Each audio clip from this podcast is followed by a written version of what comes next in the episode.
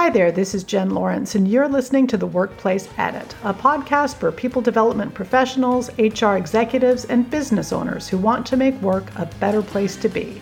On this podcast, we talk about ways to address the talent gap, tackle reluctance to return to the office, deal with employee retention, burnout, discrimination, and other workplace issues, all with a trauma informed lens. Welcome.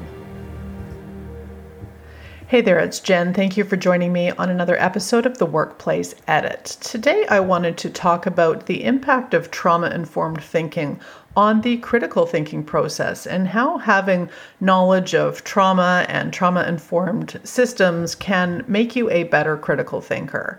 So, no doubt if you're an HR or a business leader or owner, you've likely employed critical thinking in your job. Um, critical thinking basically helps you take a systematized view to solving problems and making decisions so that you don't fall into thinking traps and biases. So, you know, an example of a thinking bias is like a confirmation bias, where people make snap decisions about something and then go around and find evidence to support their view. Or you've probably heard of groupthink, where social dynamics can push people to make less than optimal decisions because they want to be liked by the group. So, thinking biases are automatic responses that are mostly concerned with keeping us safe. You know, if you think of the loss aversion bias, where we fear losses even more than we desire wins, because, you know, in the past, losses could be really big. I mean, they were the things that would cause us to eat food that was unsafe or be chased by a predator. There's also the negativity bias, where we tend to give negative things more weight when making decisions than positive things. And again, you know, negative things can harm our lives, whereas positive things just kind of add to our lives. So it would make sense that we tend to give a lot more weight to negative things, even though from a rational perspective, that might not make sense. So when you have a clear critical thinking method, it can help you avoid common thinking biases. It can help you generate a wider range of options, and it can help you choose solutions that have the most commitment from the group to implement. Um, and whether that's you know the kind of critical thinking process that you know I've written about in the book Engage the Fox, it might be design thinking, which is a, a common critical thinking process. You know there are lots of ways you can look at structuring thinking, particularly when it's thinking done by teams in organizations, to help you avoid some of the biases. But to make critical thinking even more effective, it can be helpful to take a trauma informed lens. So, you know, first of all, why is this important? Well, you know, as I've mentioned on this podcast before, 70% of folks have experienced trauma. That's a World Health Organization uh, study, and that was done in 2017. So that was pre COVID. And while, you know, we haven't seen all of the post COVID numbers yet, anecdotally, you know, the medical community, uh, businesses, they are reporting that more and more folks seem traumatized. You know, if we didn't suffer a direct health impact or lose loved ones over the pandemic, you know, certainly we probably had either financial setbacks or fears. Um, we may have had to work differently, which could have been stressful. We might have trauma left over from feeling locked down. Um, and there was even a lot of drama about, you know, lockdowns and vaccinations. And so, you know, within families, there was a lot of strife. And so people have trauma around that, and there's still the fear that it's, you know, maybe not over or could happen again. So we are dealing with a fairly traumatized population. And as much as we like to think that people bring their kind of professional selves to work, um, we bring our whole selves to work. And so if we experience trauma, that trauma is going to come into the workplace and is going to have an impact on the way that we think. And you know, by looking at our thinking processes and adjusting them for trauma, we can make the thinking process that much more effective. So, just to go back to a little primer on trauma and the brain, um, trauma activates our survival brain. So that's the more ancient part of our brain that's concerned with survival functions, involuntary responses, unconscious learning. You know, it's when you touch the hot handle of a pan, you immediately let it go. You don't have to think, you know, this is hot, I should let this go, let it go. It just happens. So that is that survival brain at work. Now, the neocortex is the newer part of our brain, and that's the part that's responsible for critical thinking. You know, it's the part that can see is, is this an ethical decision? It can be creative. It can weigh all sorts of variables and come up with the best solution. But that part of our brain takes a back seat to the part of our brain simply trying to keep us safe. So, you know, that has to be taken in mind when you are leading a team through a critical thinking process. Um, if they have been traumatized, the central nervous system is activated in a way that makes us really concerned about our safety. And that's when people go into fight, flight, freeze, or fawn mode. Um, you know, I've talked about before how we're seeing a lot of flight in terms of people quitting their jobs and leaving the workforce, even when they don't have another job lined up. Um, I think we're seeing a lot of fight. You know, political polarization is a lot about fight. Um, a lot of conflicts at work are about people being in a traumatized state and being in fight mode. We're seeing freeze. You know, we're seeing a lot of people being ill or like refusing to come back into the office, you know, not wanting to make decisions. That's a trauma response. And I think what we really see in terms of critical thinking is a lot of the fawn response. And fawning is a response that can be quite insidious because it leads people to be people pleasers in the name of social safety. And that's the kind of thing that fuels groupthink and bad decisions. You know, whenever a really kind of poor decision is made by a company, um, and we think like, how the heck did all these really smart people make this really awful decision? It's often groupthink at play. Uh, often there will be, you know, quite a, a, a domineering leader.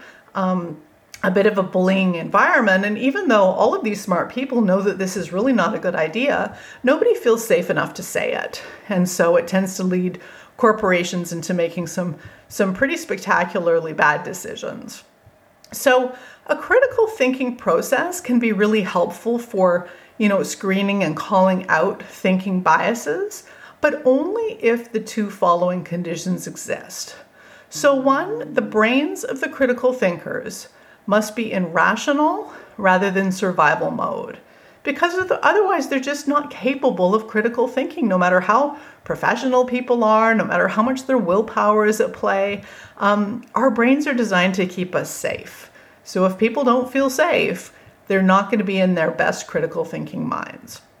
And the second point is that, you know, critical thinkers need to be aware of the thinking biases that are really escalated by trauma that can influence the thinking process. So, in an earlier podcast episode, I've talked about the window of tolerance. So, you know, this is this uh, Dr. Dan Siegel's term for creating emotional safety to help ourselves and others get into that rational part of our brain. And so, before any critical thinking exercise, it's important to make sure everyone's in a place where they feel safe and socially connected. I mean, I think most folks know before a say you know brainstorming exercise you're going to make sure that the room is comfortable that people are hydrated there, there's not like you know a fire siren going off. It's similarly important to take care of people's emotional needs like as well as their physiological needs. So if there are bullying types in the room it's really hard to think critically. If people are worried about job security it's really hard to think critically the best thinking comes from employees who feel emotionally safe at work. So, to create a good environment for critical thinking, it's important to widen that window of tolerance by creating some emotional safety. You know, and that can be done through, you know, small things like wellness breaks, you know, allowing boundaries, like not allowing meetings to spill over into the night. Uh, somatic practices, so having some breathing exercises, some stretch breaks, um, showing empathy to each other, you know, like asking people how their weekends went and showing concern if someone, you know, missed work because they were ill, uh, and just having general social support.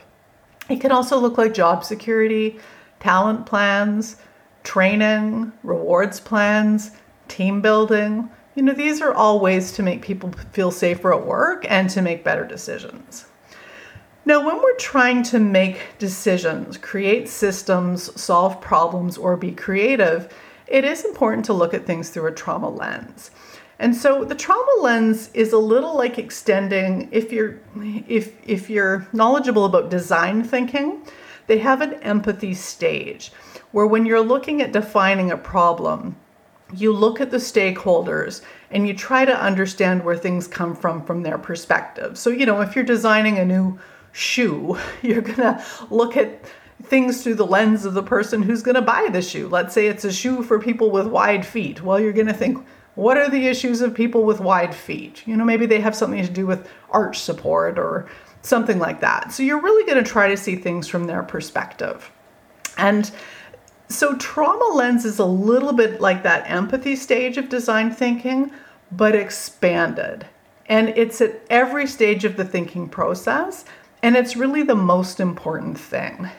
So it's very important to engage all of the stakeholders to really co create this thinking process. So this isn't like, we're the company we own this thinking process and yeah we're going to run a little focus group with the people with the with the wide feet this is a we're going to partner with the people who are going to use this and we're going to co create how we make decisions. So, you're also screening the process itself for potential harm. And an example I like to use um, you know, I'm a bra- I'm an introvert, so I don't tend to love like brainstorming sessions where people are just yelling ideas and someone's writing it down on a whiteboard. Um, but for someone who has trauma, say they've had a boss or a colleague who is very bullying, you know, criticizing them, micromanaging them, microaggressions, a brainstorming session could feel threatening if that person was in the room. If someone feels like their job is insecure, you know, maybe they've been told we're cutting 10% of the workforce and all of your jobs are, you know, going to be scrutinized someone may not feel comfortable challenging a less than optimal idea from someone who they see has power. So, you know, it's really important to screen the process itself for potential harm to see is this designed to get the results that we're looking for? Is everyone going to feel safe to truly share ideas? Um, and, you know, speaking to a point that I just mentioned, but really emphasizing it because it's so important, is make sure all stakeholders are involved in the process. You know, it's amazing how many people decisions are made without HR in the room. So often I hear about not for profits who decide how to best serve a client group without having the client group be part of the process. So, you know, a lot of harm is done through acts of omission even when everyone has really excellent intentions. Like, I truly do believe everyone has excellent intentions. It's just that we're busy and we want things to move quickly and we want to get to a point where we have a decision. And so, you know, sometimes it feels like it's a pain to involve all the stakeholders, it slows things down. But we're not getting at the best decisions if the right people aren't in the room. It's also really important to challenge existing systems, particularly if those systems are the way things have always been done. The reality is, the way things have always been done in business in North America tends to use a male, white, straight, cisgender, middle class lens. And so it's really important to see things from a variety of perspectives. The greater the diversity of thinking, the better the solution. And diverse thinking only happens when there are a variety of folks with a variety of perspectives in the room. If AI or algorithms or large data sets are being engaged to help make decisions, it's even more important that biases be checked because they tend to create a multiplier effect. One employee with a toxic bias can definitely be traumatic. They can traumatize their direct circle, their colleagues, co-workers, clients. But if an algorithm contains a harm causing bias, the impact can be much, much wider. It can impact an entire organization. So, you know, when coming up with ways of thinking and systems, a question that I find really useful to ask is this one Whose perspectives were considered? When you think you've gathered all of the relevant information, ask from whose perspective did you conclude that the data collection was complete? Was this the you know, idea that a weary project team who was running out of time and budget came up with? Was it a CEO facing pressures by the board to reach a decision, demanding answers, said you've got all the data you need?